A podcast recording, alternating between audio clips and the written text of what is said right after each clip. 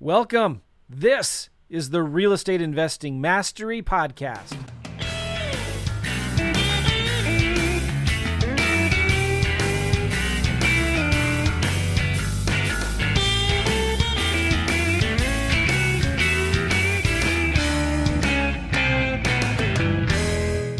Hey, what's up, everybody? Joe McCall. And do you ever get that feeling sometimes of like, oh no, you look at the phone and it's an 800 pound cactus?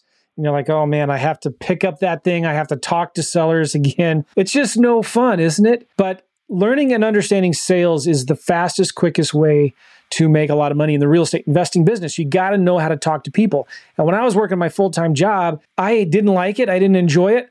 I felt like I felt bad trying to find only desperate, motivated sellers that had a lot of equity that were bottom of the barrel. And I had to beat them down in price to 50, 60 cents on the dollar to make anything work. And then when I did talk to them, I spent 30 minutes talking to the phone on the phone to the seller, only to have them say, no, I'm not interested. You know, I'm not, I don't want to do it, or I don't want to sell my house. I don't want to do a lease option or whatever. And I was exhausted at the end of the day, I'd maybe talk to one or two, three sellers max. And all they said was, I need to think about it. And sometimes I got so good at my sales pitch, they would be saying things like, Well, what's the catch? Right? How do you get paid? What's in it for you?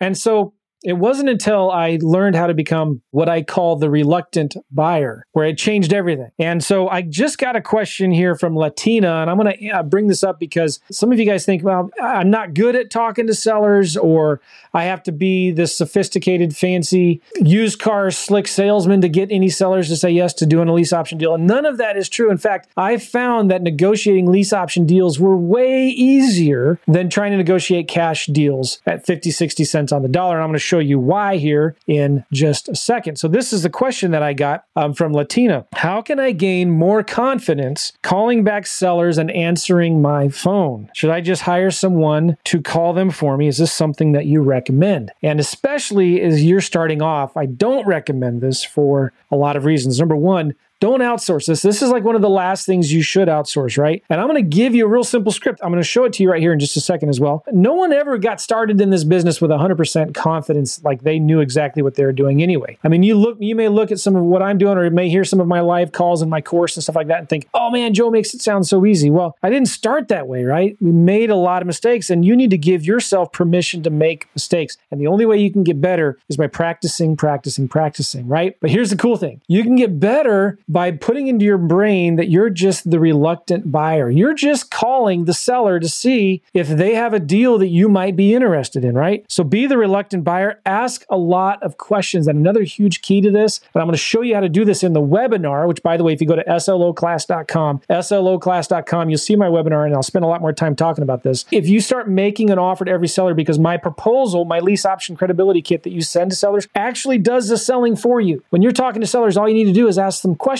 about about the house, right? My script is real simple, just asks questions. It's nothing you have to memorize, right? But when you send them an offer, it comes with a credibility kit, and that does the selling for you, which makes it a whole lot easier. So I would challenge you, Latina, and other people who are concerned about making offers and talking to sellers on the phone, just practice. Make it a goal to talk to five sellers a day. And it's really not that hard because when you talk to sellers, you shouldn't be on the phone longer than three to five minutes, three to five minutes max. So when I started changing my concept of being the reluctant buyer and just asking the seller questions about the house to see if it would be something I would be interested in. And see, I'm not trying to sell them on a lease option over the phone, right? I'm not trying to beat them down to 60 cents on the dollar on the phone. I'm just asking them questions about the house and see if they maybe would be willing to rent it to me for a little bit first and then sell it. So here, I hope you can see this okay. Here is my simple script. I'm just going to highlight this real quickly and I'll go through it here. It says, Hey, I'm calling about your property for rent or for sale or whatever. Sounds like it caught you in the middle of something. Sounds like, is the house still available? You the owner? Are you the property manager. Hey, I'm looking for a nice house in the area. Can you tell me a little bit about your property? Do you mind if I ask you some questions about it to see if it would be something I would be interested in? So I'm not selling the lease option concept. The seller is selling me on their house. I ask a lot of questions about the house, right? Good school district, build a little rapport, be nice, compliment the house. Man, looks like a nice house, right? Why would you even want to sell it? Or if it's for sale by owner, you know, why haven't you sold it yet? Why don't you just list it with the realtor? See, I'm not chasing the seller, right? The more you chase them, the faster they'll run.